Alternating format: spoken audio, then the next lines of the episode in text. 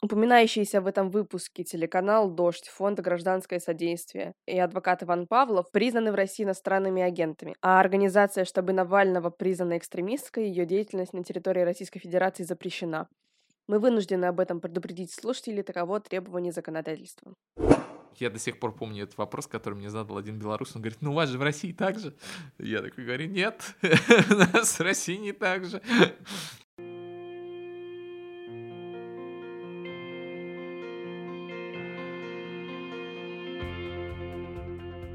Дорогие слушатели, добрый день. Это подкаст «Агенты перемен», подкаст проекта «Реформ» о россиянах, которые воплощают свои мечты и строят страну будущего.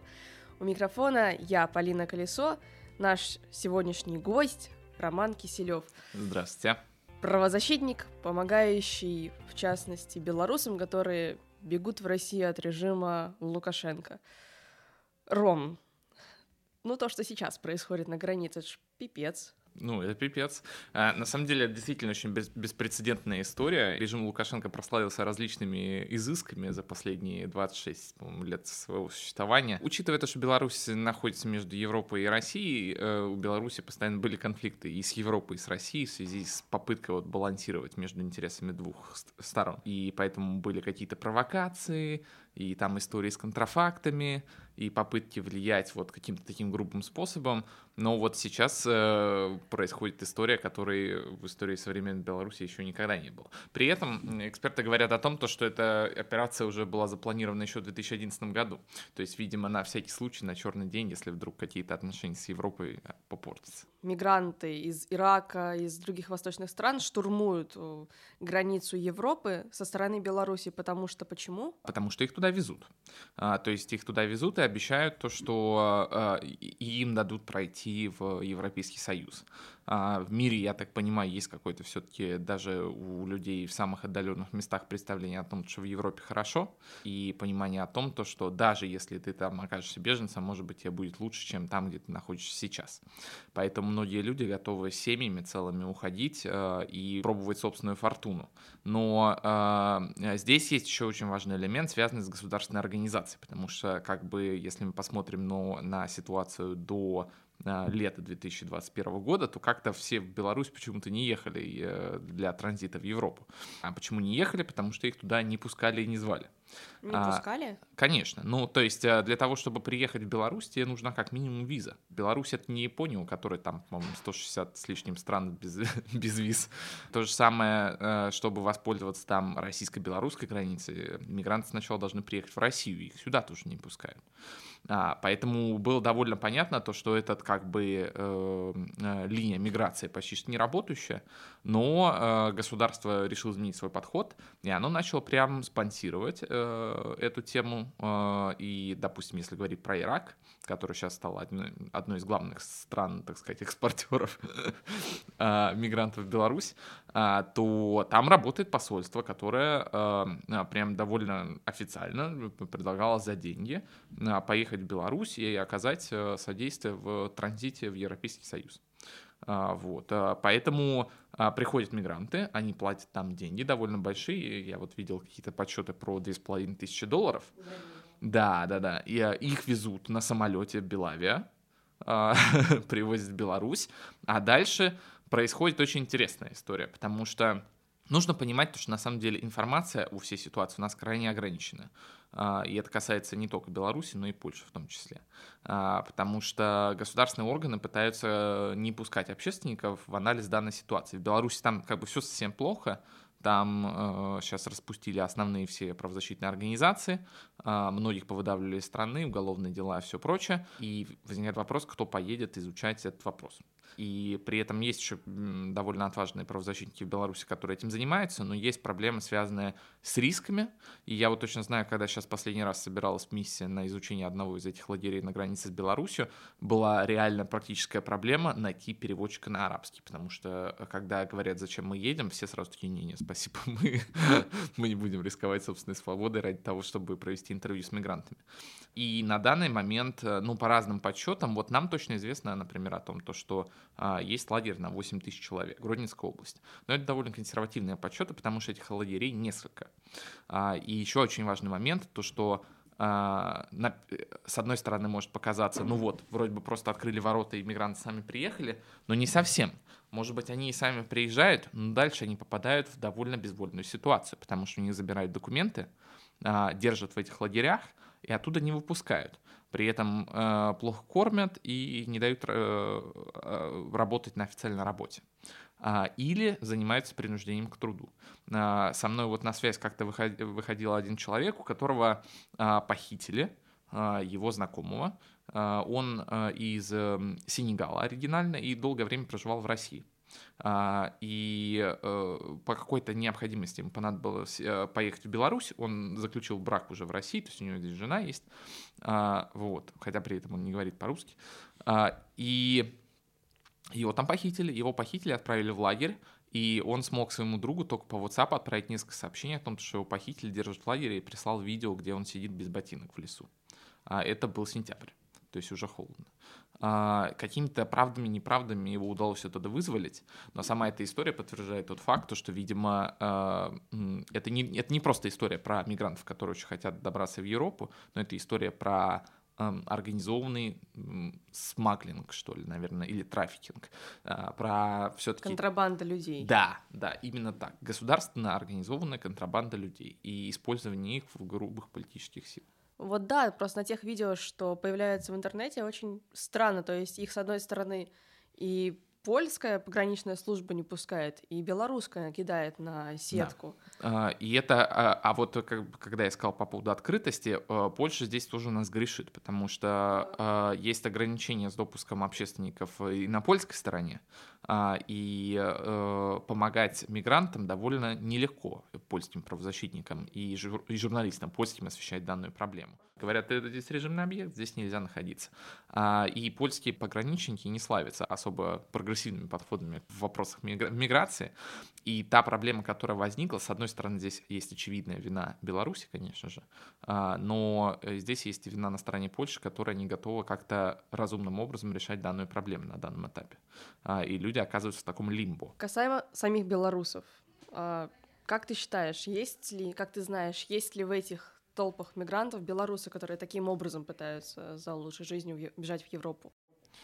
Uh, ну, скажем так, тут uh, сложно дать какое-то прям очень квалифицированное мнение, потому что доступа к информации очень мало. Но я крайне в этом сомневаюсь, потому что там, очевидно, постоянно присутствие государственных агентов, в лице пограничников, э, сотрудников КГБ. И люди, которые пытаются бежать из Беларуси, они стараются максимально не контактировать с, э, с этой категорией э, людей.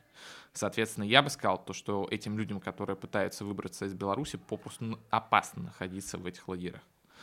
Насколько вот этот Лукашенко made crisis, как его называют в западных средствах массовой информации, усложнил жизнь самим белорусам и тем, кто остается в стране, и тем, кто пытается из нее уехать, опять же, из соображений безопасности. Это же перегруз, по-моему, всех каких-то гуманитарных служб и в том числе там визовых каких-то центров и так далее. Я думаю, ну, усложнил значительным образом и, и для белорусов, которые хотят уехать из страны, и, и для людей, которые хотят в ней остаться. По нескольким причинам. Во-первых, я думаю, тут вообще стоит начать еще с истории июньской из посадки борта Протасевича, который... Майской. Да, май, майской, да. А, которая результировала в э, запрете полетов Белавия над э, европейским пространством. 23 мая 2021 года самолет компании Ryanair, который летел из Афин в Вильнюс, был вынужден совершить посадку в Минске. Пилоты получили сообщение, что, по сведениям белорусских спецслужб, лайнер заминирован. Александр Лукашенко личным приказом направил истребители для сопровождения самолета в Минский аэропорт. Самое страшное, что на этом борту летел известный белорусский оппозиционер Роман Протасевич, внесенный в список террористов на своей родине. Тогда его арестовали, а что с ним сейчас, неизвестно. Это создает проблемы и людям, которые живут спокойно себе в стране и просто иногда ездят в туристических целях, но самую большую проблему это создало для людей, которые хотят уехать из нее побыстрее, потому что уехать из нее становится, из нее и так нелегко уехать, а тут еще сложнее.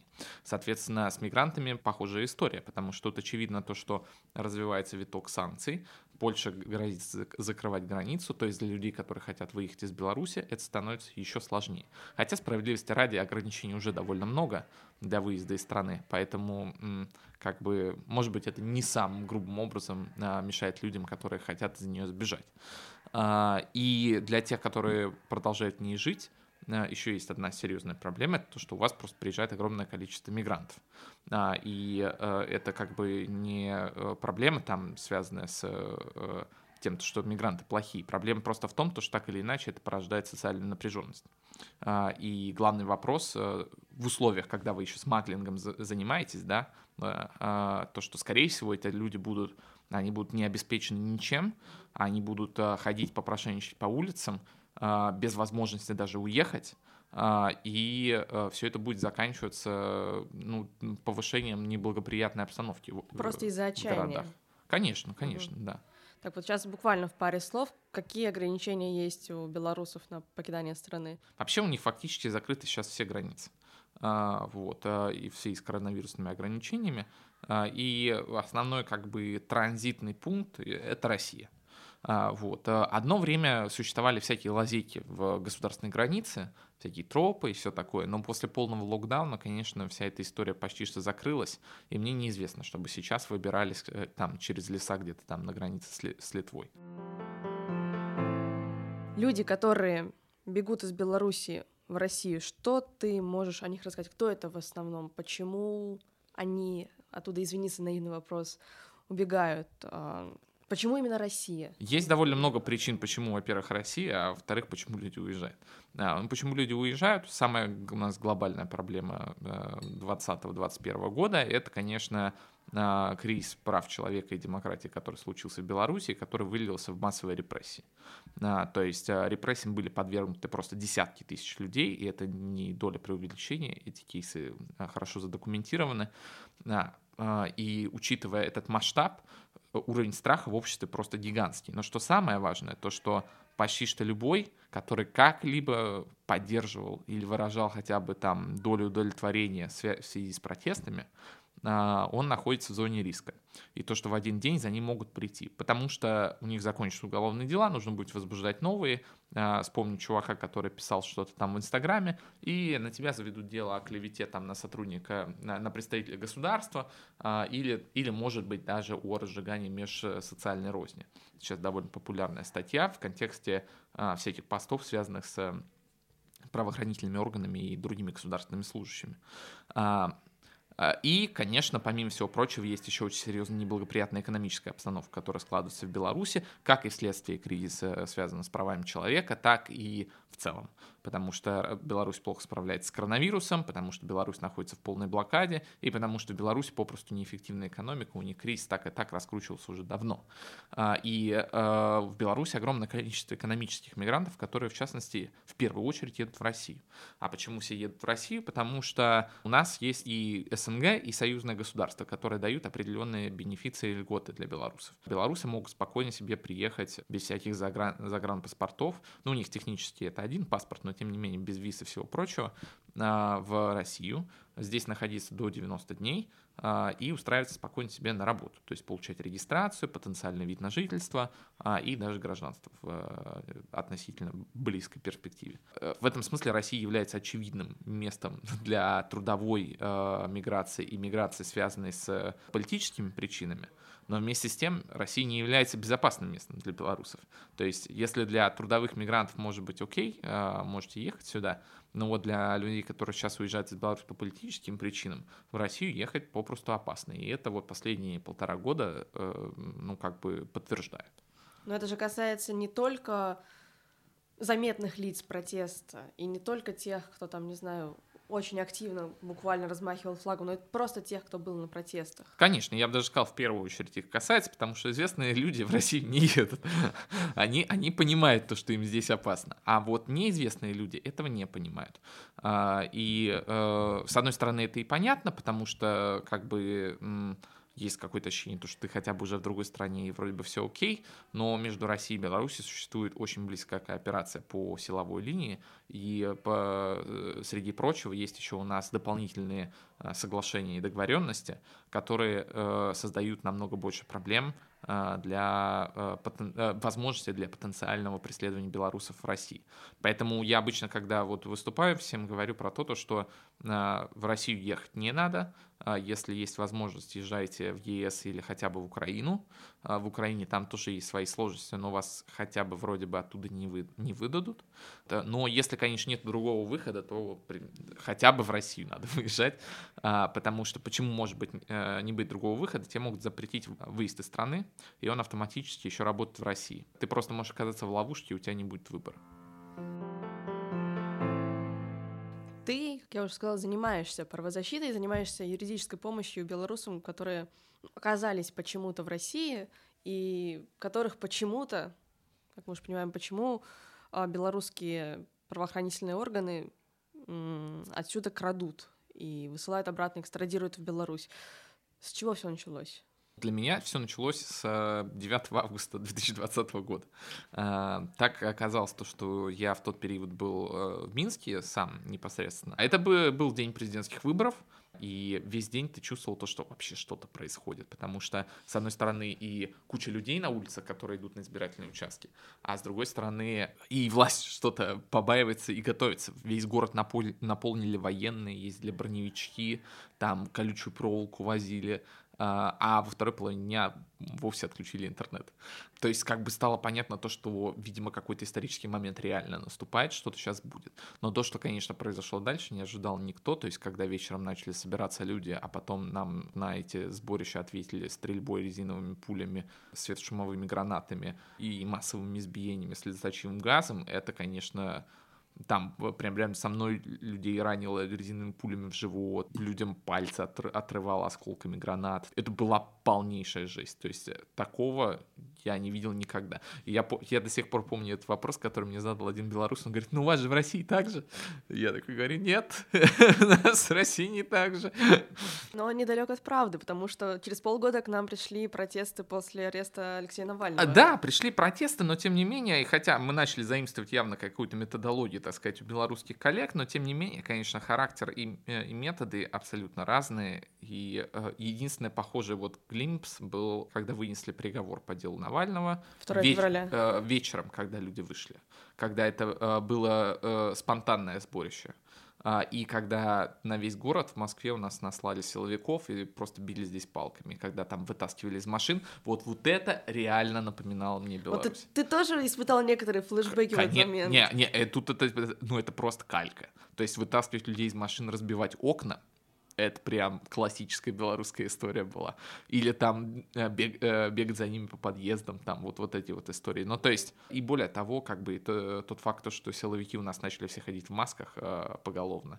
Ты имеешь в виду вот в этих балаклавах, да, которые пол лица да, закрывают? это тоже чисто вот такая белорусская тема. Ну и через 4 дня задержанных было уже огромное количество. Все знали то, что и травмированных, и потенциально убитые, убитые есть. То есть как бы масштаб был очень понятен. И 13 августа я как-то сопровождал а, украинскую коллегу, которая хотела проинтервьюировать жертв, э, ну, пострадавших, а, их родственников. Э, у изолятора э, окрестной мы вместе туда поехали.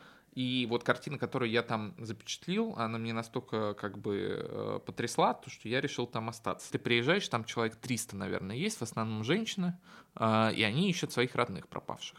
Uh, то есть, и это реально какая-то картинка из военного фильма, потому что, uh, значит, там есть волонтерская группа, которая составляет списки, то есть подходят люди, говорят, вот у меня пропал сын, ты его записываешь, Значит, эти списки передаются основному координатору, которых передают в изолятор.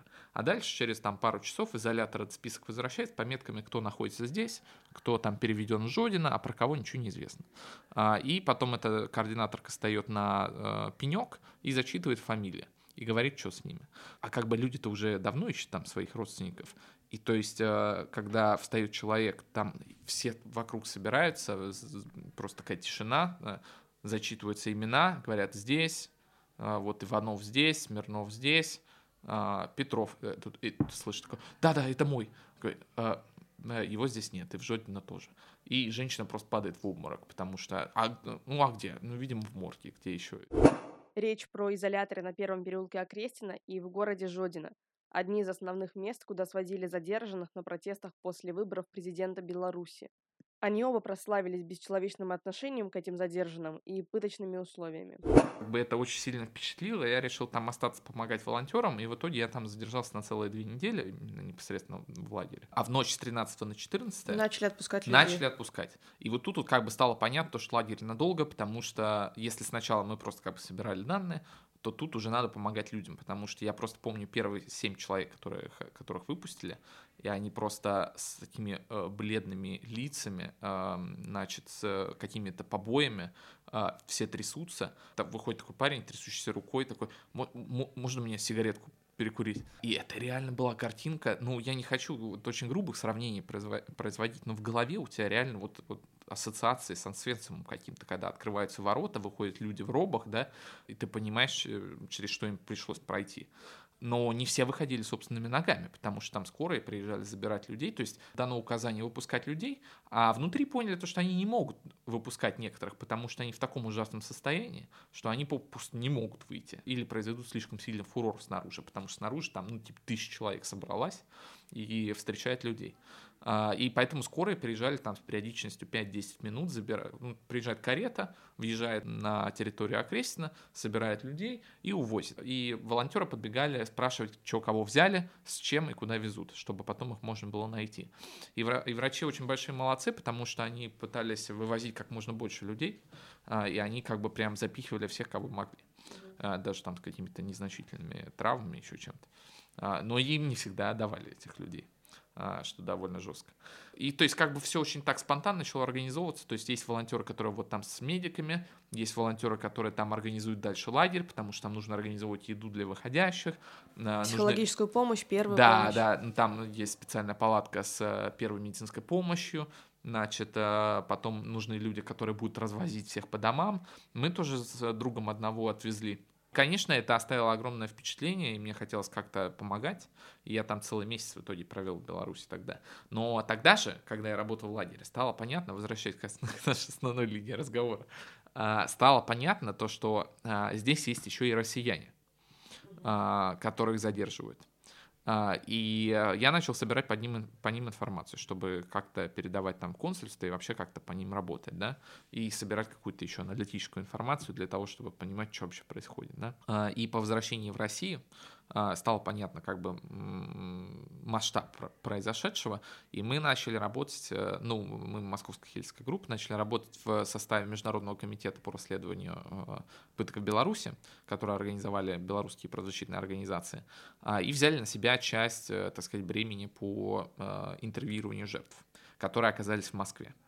А, то есть, соответственно, мы пытались трекать всех этих людей, а, большая часть из которых была россияне. Вот как, да, как происходит вот это налаживание связи, как вы их находили, как они выходили на вас? А, было несколько способов. Во-первых, у нас э, был первичный список, который нам удалось там сформировать, когда я еще в лагере работал, да, а, было понятно, с кем разговаривать, какие-то случаи попадались в СМИ, но потом мы просто установили устойчивую связь с белорусскими правозащитниками, и э, с россиянами как? Их поддержат, э, там, они наказание отбудут, административное, а потом у них чаще всего было административное выдворение. А, и то есть их отправляли об- обратно в Россию. Эти случаи как бы мы все с помощью белорусских правозащитников э, фиксировали и выходили на контакт с ними э, с этими людьми. То есть там хотя бы по, по обрывкам информации, кого-то находили в социальных сетях, у кого-то у нас были номера родственников, а у кого-то и личные. Да. Мы начали проводить с ними интервью э, для того, чтобы передавать потом эти данные в Международный комитет. А, и мы в общей сложности провели а, порядка там 35 интервью, а, большая часть из которых людей была россияне. Вот. И, как бы уже говоря про непосредственную работу, там, ассоциированную с, вообще с этим кризисом, и как это относится, соотносится с Россией, в Беларуси проживает довольно большое количество россиян, которые живут там давно. Многие даже, может быть, с рождения, но они просто там живут, э, потому что как бы закон позволяет. Но это прям россияне, то есть у них не паспорт, у них паспорт. Да, у них паспорт. То есть в этом и вся специфика. И они никогда не получали белорусское гражданство, потому что а зачем? То есть ты живешь по виду на жительство, у тебя все хорошо. Но только вот когда этот кризис настал, то начали использовать миграционные механизмы, чтобы избавляться от неугодных. И россиян, которые там большую часть жизни проживали в Беларуси, начали выдворять и депортировать в Россию, где у них никого нет. Ну, максимум друзья какие-то. Вот мы начали помогать этим людям, э, мы их начали там встречать в Москве и организовывать какое-то временное жилье, помогать с документами, с работой, потому что у многих из них нету э, действующих российских паспортов, либо потому что они их никогда не сделали, либо потому что они их делали в 14 лет, а потом никогда не меняли. А, вот. Э, и как-то пытались помогать им обустроиться или там перетянуть до момента, пока у них закончится срок депортации. Сроки бывают разные, там от полугода до 10 лет, мне известно. В течение этого времени нельзя возвращаться в Беларусь. Да, да, или это будет уголовное преследование. И вот один из россиян, который сейчас находится в тюрьме в Беларуси, как раз-таки сидит в частности, потому что он вернулся.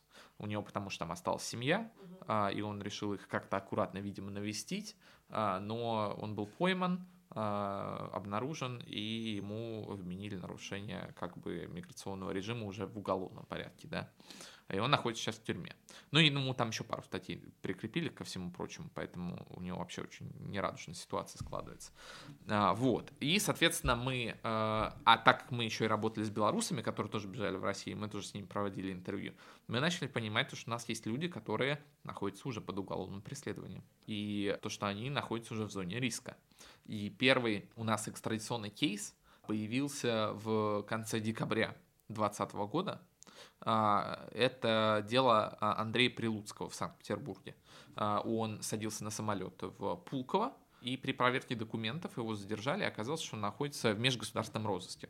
Это такой специальный розыск, который действует на, простор, на просторах СНГ, то есть это не международный розыск, а, но межгосударственный. И смысл здесь заключается в том, что его ищет вот на территории этих 15, ну ладно, уже не 15, с э, стран. А, есть специальный договор, который предопределяет э, порядок выдачи этих граждан. На момент записи этого разговора через Рому Киселева и его коллег прошло 10 экстрадиционных кейсов. Всех этих людей, граждан и гражданок Беларуси, преследуют в их стране по уголовным, политически мотивированным делам и по составам это понятно. То есть это либо э, насилие в отношении сотрудников правоохранительных органов, либо участие в массовых беспорядках, экстремистская деятельность. Под экстремистской деятельностью в Беларуси можно под, подвести примерно все. Э, ну вот э, участие в чате э, сейчас подводится под экстремистскую деятельность. И кроме того, сейчас, ну, так как там еще и СМИ признают экстремистами, поэтому тебе достаточно подписки на канал на самом деле иметь для того, чтобы тебя могли признать экстремистом. И есть еще истории с преследованием на основе уклонения от налогов, это как бы э, на самом деле довольно умная стратегия по дискредитации, потому что а это не откровенно политические дела, в которые вот так вот считываются в момент, да, то есть, э, вот, допустим, дело, которое у нас сейчас эм, в отношении координаторки штаба Навального завели, вот оно... Лилии Чанышевой. Да, да, да. Оно читается очень просто, потому что здесь чистый экстремизм, и чистый экстремизм связанный с э, участием в деятельности штабов Навального. Общая наша стратегия обычно устроена следующим образом.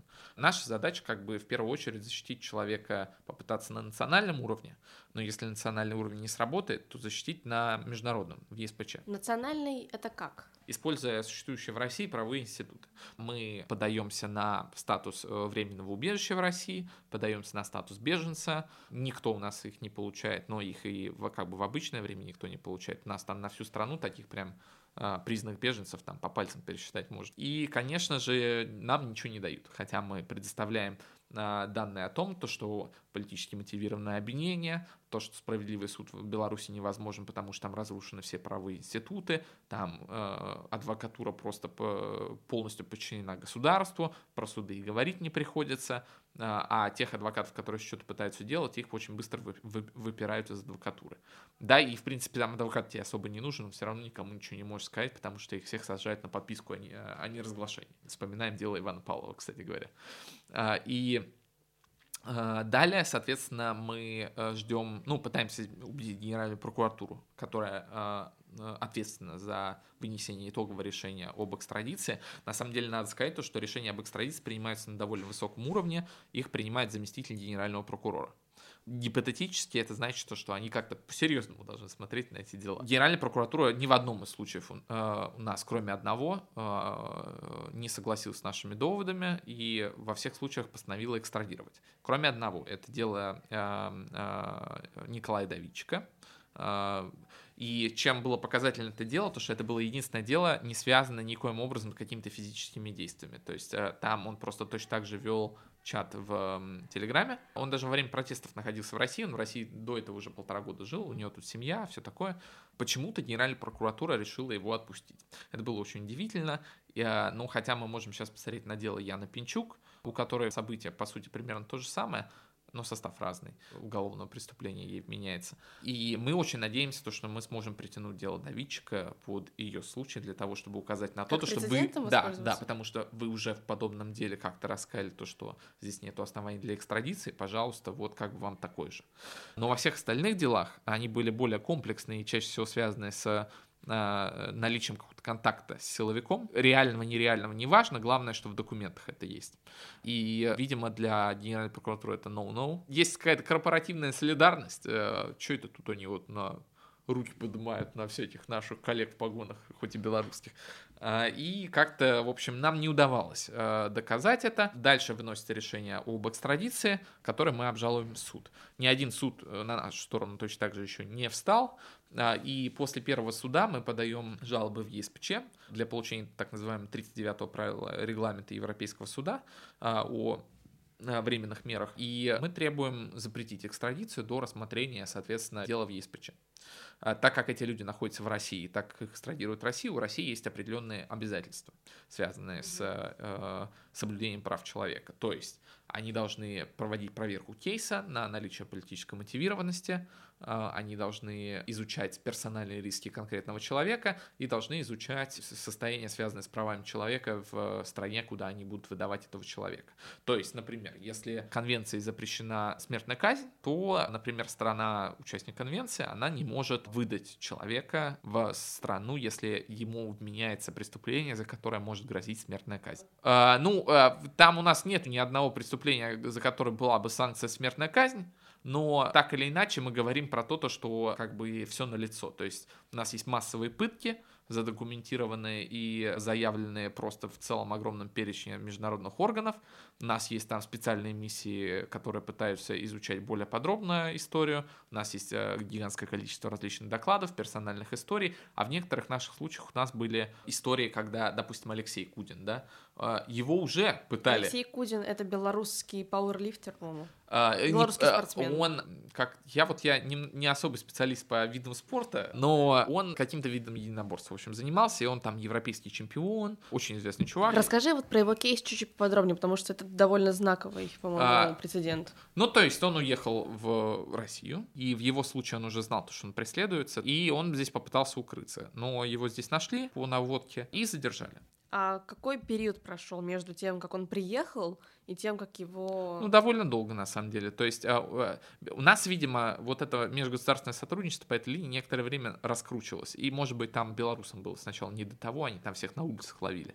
Когда дело чуть подуспокоилось, в декабре-январе они начали уже как-то более активно заниматься этим сотрудничеством, и его задержали, по-моему, что-то в середине января. И дальше, соответственно, он 6 месяцев провел в СИЗО, в эти 6 месяцев мы пытались проработать его кейс как можно лучше, а, собрали огромное количество материалов, нам удалось даже получить материалы его уголовного дела из Беларуси, где есть фотографии, где он жесточайше избит. А, то есть его, потому что при задержании ему выстрелили из травматического пистолета в грудь, у него было открытое ранение. Еще в машину кинули светошумовую гранату, помимо всего прочего. А, ну, потом, конечно, отметили еще дубинками. Они сами это сфотографировали, когда они его задержали, когда они его доставили и эти материалы прикрепили к материалам уголовного дела. И э, мы просто какой-то правдой-неправдой нам удалось достать эти материалы, и ну, там есть отдельная история. Нам просто помог один адвокат, который, которого, так сказать, мы наняли. Он получил доступ к материалам дела, их, короче, отфоткал и нам прислал. Но это э, он рисковал своим статусом адвокатским. И мы как бы ему спросили, а вам не страшно? Он говорит, да, меня уже обещали лишить статуса послезавтра, поэтому я как бы... Красавчик. Последний штрих в своей карьере. Да, и, соответственно, у нас было прямое свидетельство, что его уже пытали. И вообще, теоретически, это должно быть очень существенным основанием для отказа в экстрадиции, потому что э, наши э, предположения о пытках это уже не предположение, это факт. Его раз пытали, у нас есть свидетельство, что в стране не работает правовой институт, то, что там пытают всех, что помешает им пытать его снова. Но, как бы, конечно, для России стало не аргументом. Э, мы получили решение об экстрадиции, подали в суд. Суд проиграли. Суд у нас затянулся довольно долго, кстати говоря. И в ходе суда мы получили потрясающую бумагу из МИДа, где суд запросил информацию о состоянии прав человека в Беларуси. МИД сказал такую потрясающую вещь. Он сказал, да, и правда, есть много сведений про то, то что с правами человека там все очень плохо. Вот пытают людей, вот заявляет о том, то, что там несправедливое судебное разбирательство, политические э, преследования. Но все, все эти доклады пишутся различными организациями э, и международными институциями, которые ведут антироссийскую политику, поэтому нет оснований им доверять. Э, то есть просто потрясающая, на мой взгляд, формулировка, а, то есть, которая, по сути, исключает вообще возможность ссылаться на какие-то международные там документы и все прочее. А, поэтому а, мнение МИДа здесь однозначно и бесповоротно. Соответственно, суд мы проиграли, и мы подали э, жалобу в ЕСПЧ. Это срочная жалоба, она рассматривается в 24 часа. А, и это был очень такой эм, э, опасный момент, потому что это должно было быть первое экстрадиционное дело, которое попадет в ЕСПЧ. И не факт, что нам должны были дать 39-е правило. И чудом мы его получили. Но мы его получили э, в день э, рассмотрения апелляции рано утром. То есть у него суд должен быть в 12, решение из Европейского суда факсом мы получаем в 10. Значит, с этой бумагой мы быстро, значит, суд. Суд у нас задерживается. А, в итоге дело по существу рассмотрели только к 4 часам. За это время мы проинформировали о решении ЕСПЧ все, кого могли. Там пограничную службу ФСБ, Генеральную прокуратуру, СИЗО, где он сидит, что есть запрет на выдачу.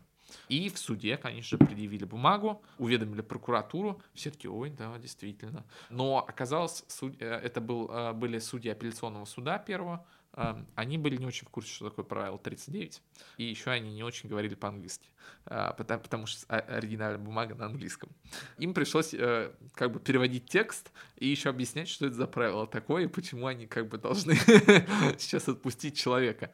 А, и в этот же день у него истекал предельный срок содержания под стражей.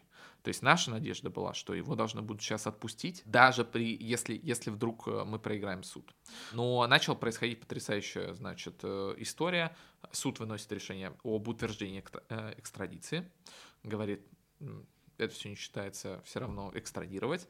Прокуратура берет это все дело под козырек. Он э, был по дистанционной связи, поэтому все это время он был в СИЗО. Кудин. Да, Кудин. И мы попросили активистов приехать к СИЗО для того, чтобы мониторить все выход, входы-выходы. И сами потом туда поехали. По нашим оценкам его вывезли где-то в районе 7 часов. А, то есть э, был один момент, когда выезжала машина, и из нее кто-то стукнул.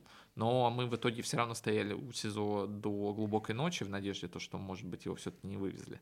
Но как раз уже в глубокой ночи мы получили первую весточку от Фонда спортивной солидарности белорусского, который получил информацию от собственных источников, то, что он уже на самолете и летит в Минск. И э, на следующее утро все подтвердилось. Белорусские власти сказали, что они задержали Кудина, Россия им его передала. И это как бы подняло огромный скандал. Мы начали жаловаться э, в Совет Европы, да, ныне исполнение решения ЕСПЧ.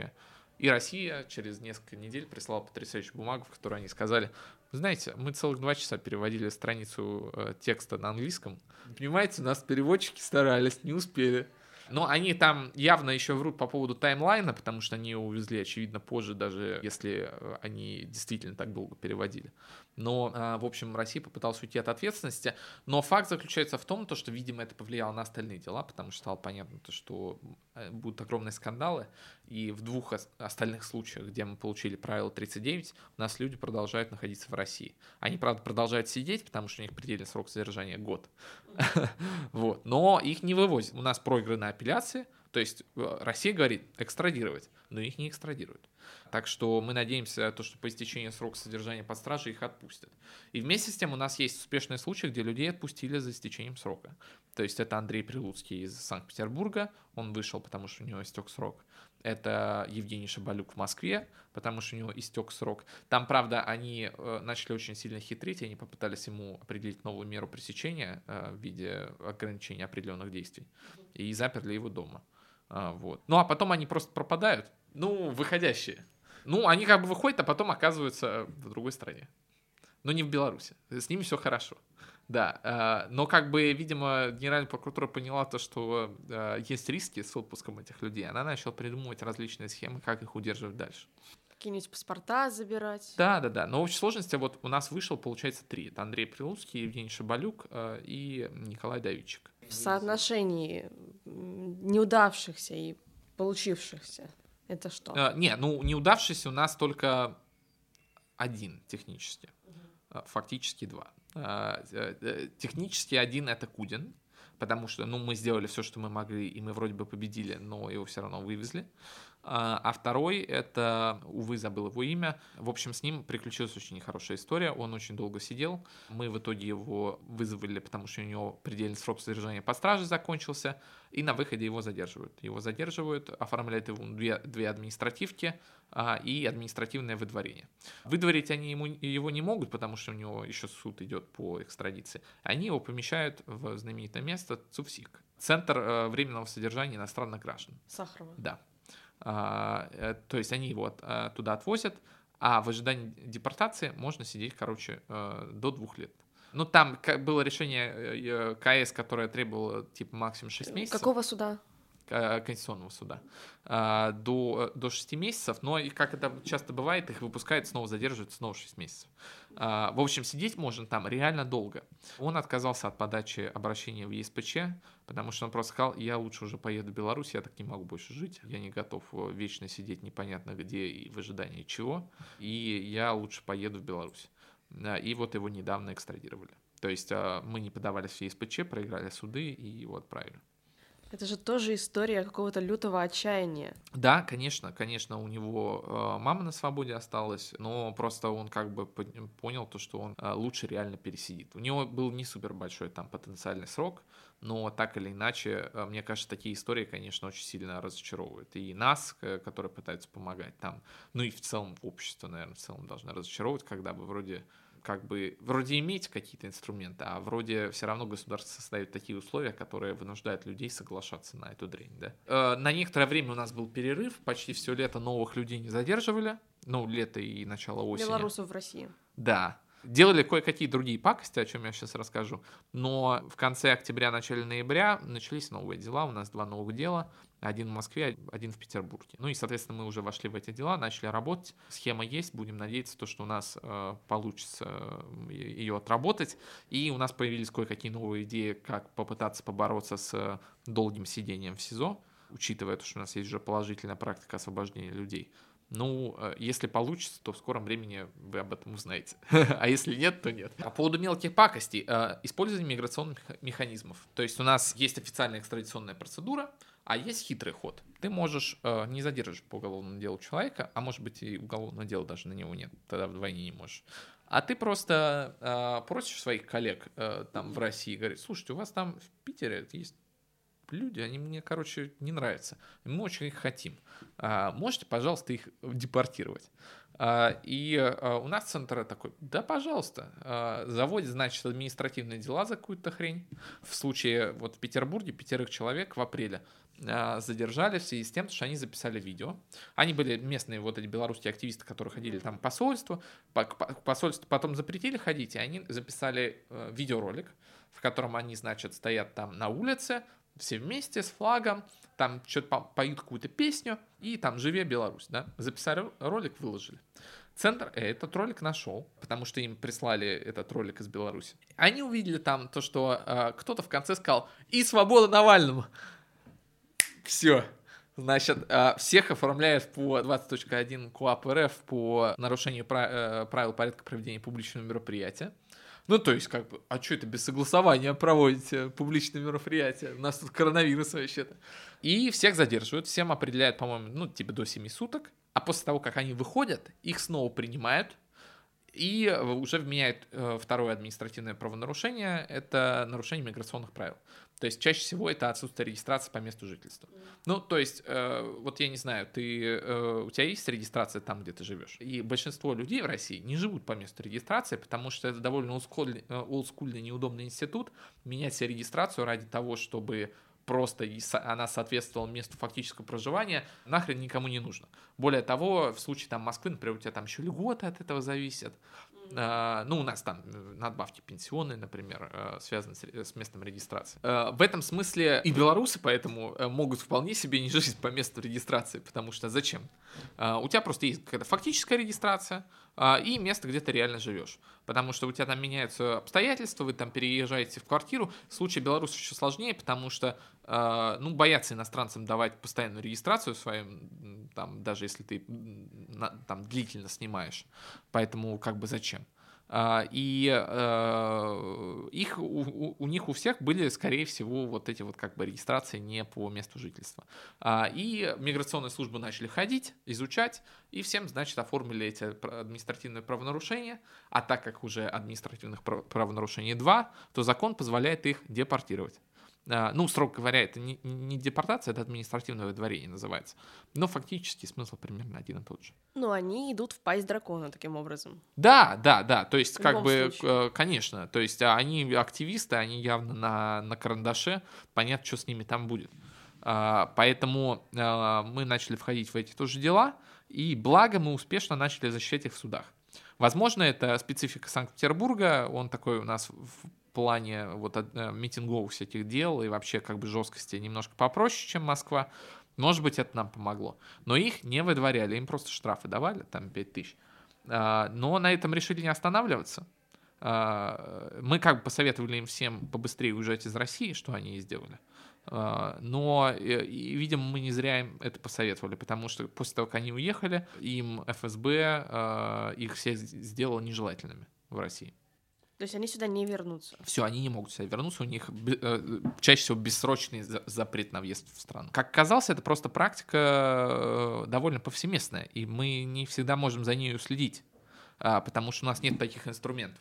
И у нас были истории, которые уже потом э, обнаружились, то, что там выдворили людей э, по политическим мотивам, а мы про это узнали уже постфактум, когда э, там, допустим, человек оказался уже в СИЗО в Минске, да, а, то есть у нас была история там в Брянской области, где человек поехал в Украину, его там задержали на границе, оформили его нарушение миграционных правил, что-то нахождение в приграничной зоне какой-то неправильный. Депорт, довезли до границы, мне за 10 минут до доставки на границу звонят, говорят, слушай, Ром, тут у нас вот человек, а, что делать? Я говорю, ну, уже ничего не сделаешь, 10 минут осталось до границы. А, его там встречают КГБшники и везут в Минск, ну и он там сейчас уже как бы ждет суда. Вот такие вот истории, их довольно много. И это, это довольно страшно. Поэтому я рекомендую не быть здесь белорусом. Потому что в случае с экстрадициями, тут еще понятно, что делать. Тут правовые процедуры, ну, мы реально тут вот можем защитить. А вот когда вот эти будут какие-то негласные там процедуры по выдворению или признанию нежелательными, в случае нежелательности там даже суда нет. К тебе просто выдадут бумажку и сразу поведут на границу. Поэтому не надо сюда ехать, если есть возможность. И кроме того, есть еще случаи похищений натуральных. То есть э, это самый крупный кейс, э, кейс э, Федута Зинковича, который был в апреле уже настоящего года, когда из Москвы просто в ходе совместной операции КГБ и ФСБ были похищены два белорусских оппозиционера по, по подозрению в подготовке государственного переворота. Вот как так вышло, что белорусские правоохранительные службы так вольно, так свободно чувствуют себя на российской земле. А, а вот тут я не могу этого сказать, потому что это, это реально уникальный случай, потому что есть установленные законом процедуры и гарантии, то есть э, иностранные граждане, которые находятся в России, им гарантирован там справедливый суд, возможность обжалования решений действий органов. Ну, кавычки кавычками, но факт остается фактом, то, что институты есть, если они даже не работают, так или иначе базовую рамку нас старается соблюдать. А тут просто вывозят людей и непонятно какой процедурой. А, и мы начали долгую переписку с Генеральной прокуратурой ФСБ по этому вопросу. А, и вот буквально в конце октября мы получили финальный ответ. По делу апрельскому. Да, да, да, да. А, я просто долго пытался добиться на основании какого-то такой процедуры они вывозили. Они, значит, начали ссылаться на некое соглашение о взаимодействии между КГБ и ФСБ от 92 года. В публичном доступе его не оказалось, поэтому возник резонный вопрос, что это вообще такое. А, мне начали утверждать то, что а, это международный договор, и, и поэтому не действуют другие нормы, потому что вот у нее статус международного договора. Но я такой, а, нет, это какой-то булшит, потому что если международный договор, значит, его нужно, а, ратифицировать, б, опубликовать, потому что ты ратифицируешь феде... э, международные договоры в виде федерального закона. А федеральные законы, которые влияют на права граждан и, и э, на права человека вообще в широком смысле, находящихся, э, людей, находящихся в России, э, должны быть опубликованы и, да, и общедоступны. А на, на, на мой запрос получить копию данного документа мне ответили то, что мы не можем разглашать содержание государственной тайны. Э, то есть э, потрясающий итог это, это вот да, очень долгой переписки, но серьезно, мы ее там вот с апреля вели, да. Э, и вот такой итог. Ну и мы сейчас думаем, как работать дальше с этой информацией, что делать в данном конкретном кейсе. Но благо, опять же, подобных случаев пока больше не было. То есть были другие способы похищения. То есть я, например, определяю похищением из случая, когда ты приехал на границу, а потом ты оказываешься, короче, в СИЗО КГБ. На мой взгляд, тоже похищение. Но непонятно, на основании какого документа это происходит. И, видимо, тут какие-то немножко другие схемы действуют. Да, но они не прям, конечно, свободно разгуливают здесь. То есть все равно явно как-то, ну, кон- пытаются контролировать процесс, да, то есть все их акции здесь происходят с согласования да, то, что это не просто они тут приехали, накуролесили и уехали. А, хотя все равно мы резервируем определенную долю возможностей прям натуральных похищений даже без согласований, а, сохраняем а, возможность. Предвидите это? Да, да, да. То есть такую вероятность. Поэтому стараемся быть немножко все-таки в этом смысле чуть поаккуратнее. То есть, например, если вы живете прямо на границе с Беларусью, то, может быть, вам нужно переехать чуть поглубже в центральную Россию. То есть есть у меня такой один товарищ, э, ну, он россиянин, его не могут выдать, потому что закон запрещает. Но на него уголовное дело в Беларуси. Он живет прямо в Брянской области, недалеко от границы. Ну, ему буквально в магазин вот выйти и не вернуться. Ну, без шуток, да. Но он просто, у него там семья и все такое, он оттуда уезжать не хочет. Э. Но риск есть. Пока что никто его не забрал. Благо. Слушай, по твоим ощущениям, можно ли как-то в легальном поле влиять на судьбу твоих подопечных? Или у нас с Беларусью слишком хорошие отношения в этом смысле? Uh, ну, я думаю, то, что можно, и наш опыт показывает то, что можно, но uh, это явно очень динамичное развивающееся поле, все может меняться, и они тоже на месте не сидят, они придумывают различные схемы и способы, как, короче, делать э, пакости вне правовых э, институтов, да. А вне правовых институтов, конечно, на, на, наши возможности ограничены. Ну, то есть мы не можем э, бороться с, блин, Федеральной службой безопасности в союзе с КГБ. Ну, что мы сделаем? Вон у нас э, люди от чеченцев не могут спасти, э, там, значит, жертв насилия, которых увозят на Урал. Так потом все равно там чеченские службы туда приходят их забирать. Это уже давным-давно обсуждается, но ведь белорусские спецслужбы тоже у нас чему-то учатся. И все вот эти вот видео с э, какими-то покаяниями и с рассказами о том, что меня в СИЗО хорошо кормят, чуваки, я вообще не жалею, тут мяса так много. Это вот я и про Протасевича, и про то, что Кудин потом так весело записывал. Да, да, да, нет, сейчас в Беларуси это прям, э, это почти что обязательная практика. Всех задержанных с ними записывают э, видосы, если они могут получить эти видосы. А, я, правда, не знаю, откуда эта прям практика прям совсем идет, может быть, и из России, ну, как бы у нас действительно есть давние примеры из той же самой Чечни, да, где там записываются признательные видео или там видео с извинениями время. Но, тем не менее, да, и очень развивающаяся практика, но и сейчас она и в России намного стала более популярной. То есть след, следком у нас тоже очень сейчас любят записывать видео признательные, и дворцовое дело тому тоже показатель, когда с некоторыми фигурантами записывали видео, где там на камеру они говорят, да, я виноват, вот там исправлюсь, там и все такое. Но это ужасно, это, конечно, ужасно, но как бы, что с этим поделаешь, увы, ничего. Вопрос задает мой приятель из Беларуси. Существует ли какой-нибудь алгоритм действий, если ты в России и тебя ищут в Беларуси за протесты? Ну, первый не приезжать в Россию, да. Но, э, то есть, если ты находишься в Беларуси, то первая вещь, которую тебе нужно сделать, это уехать из Беларуси. Куда ехать из Беларуси, если есть возможность, это не Россия, то есть это либо Украина, либо ЕС лучше ЕС, но если нет возможности, то для начала Украина. Там есть различные сообщества, которые помогут и, и адаптироваться, и расположиться, поэтому и вроде бы выдать не должны, все нормально. Но важный момент, э, нужно учитывать стадию, в которой ты находишься. Одно дело, когда у тебя есть просто подозрение, то, что на меня могут завести уголовное дело или преследовать за что-то, то тогда можно попытаться официальным способом себе поехать, и, в принципе, скорее всего, с тобой будет все хорошо.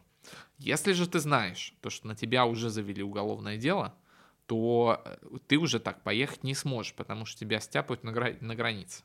Либо на наземной, либо на воздушной. Поэтому твой единственный путь будет в Россию.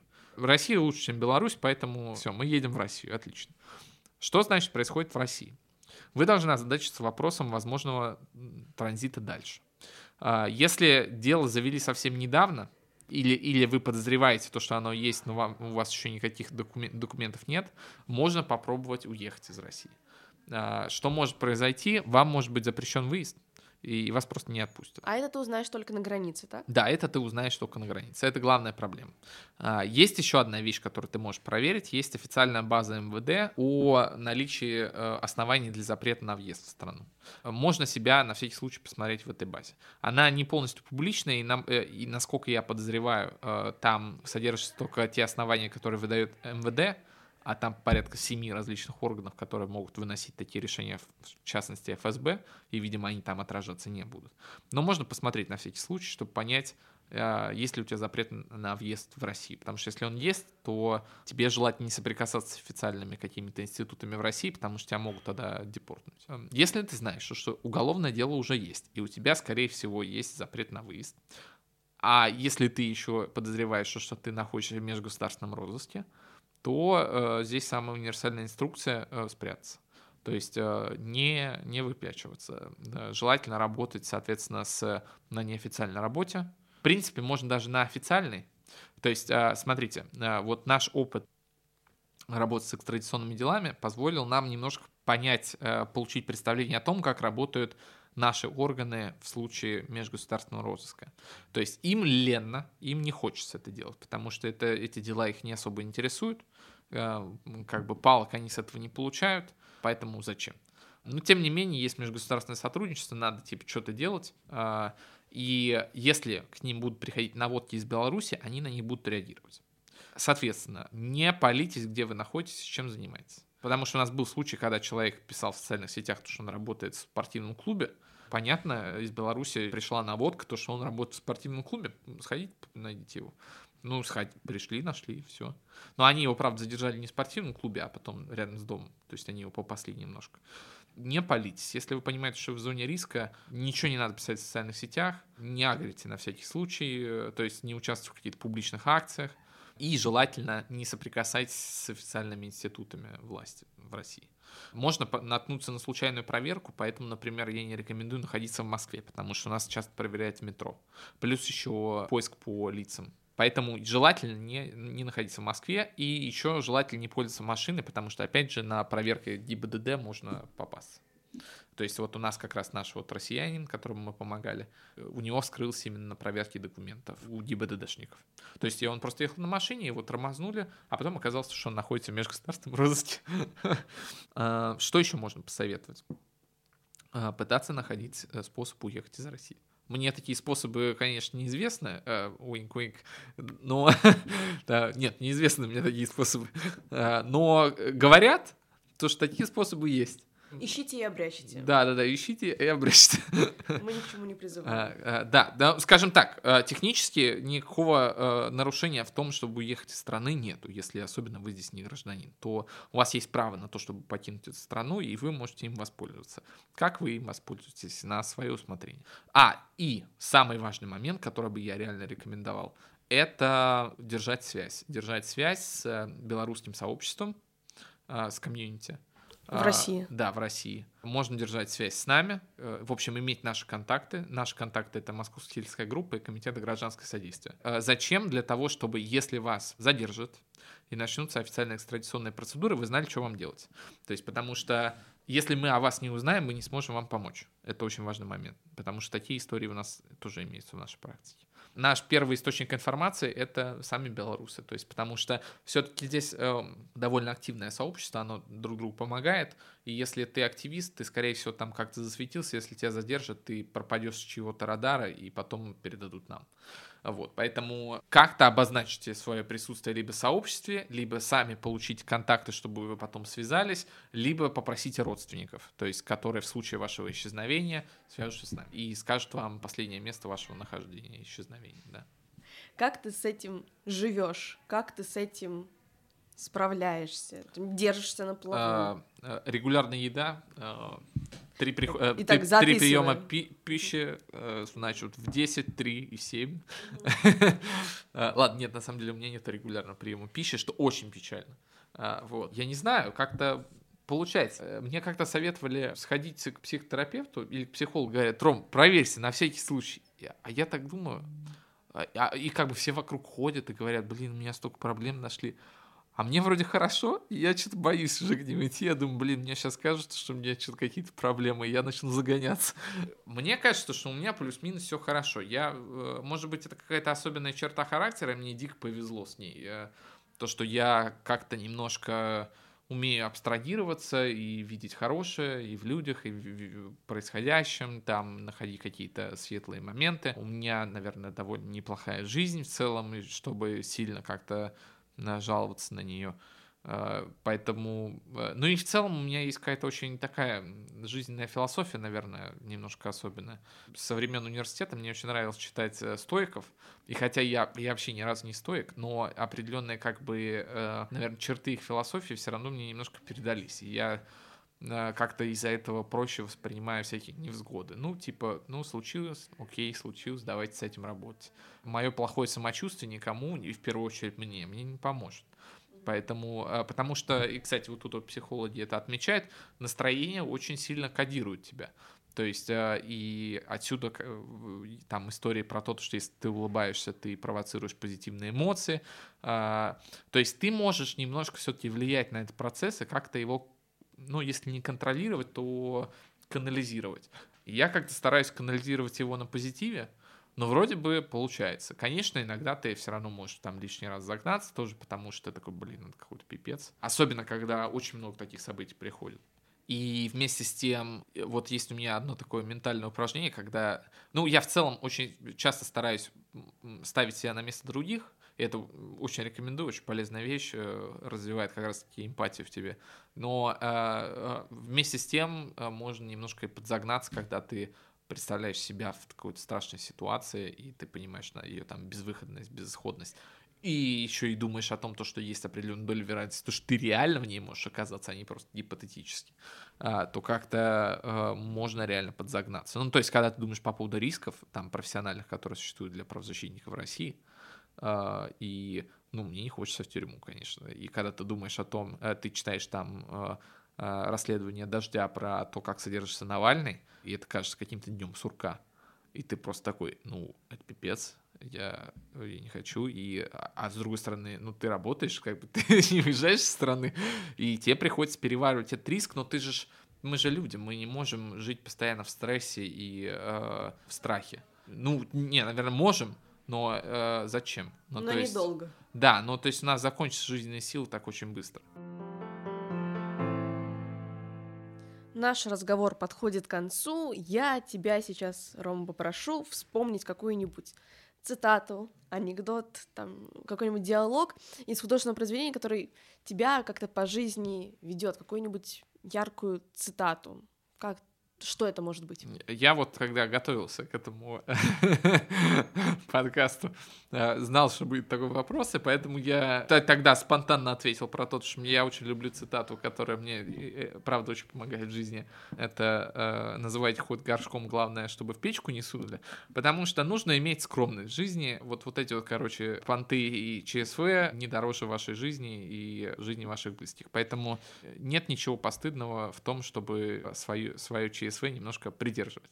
Но если говорить о каких-то более, конечно, классических и красивых вещах, то у меня есть один из моих любимых философов, это Мишель де Монтень, такой французский философ 16 века. Он прославился, в частности, таким супер клевым бытовым подходом к философским проблемам, и в частности восприятия жизни и смерти. У него есть прекрасная цитата, я ее точно на русском не знаю, но звучит она примерно, получается, наверное, в переводе так. «Э, Даже сидя на самом высоком троне, помните, что вы сидите на своей попе. Это тоже про скромность, да, и приземленность. Какие хорошие ты выбрал цитаты. А, на этом мы с вами прощаемся. Спасибо, что были с нами. Это был подкаст «Агенты перемен» проекта «Реформ». Микрофона были Роман Киселев, правозащитник, и Полина Колесо. Это я. Спасибо большое. Счастливо.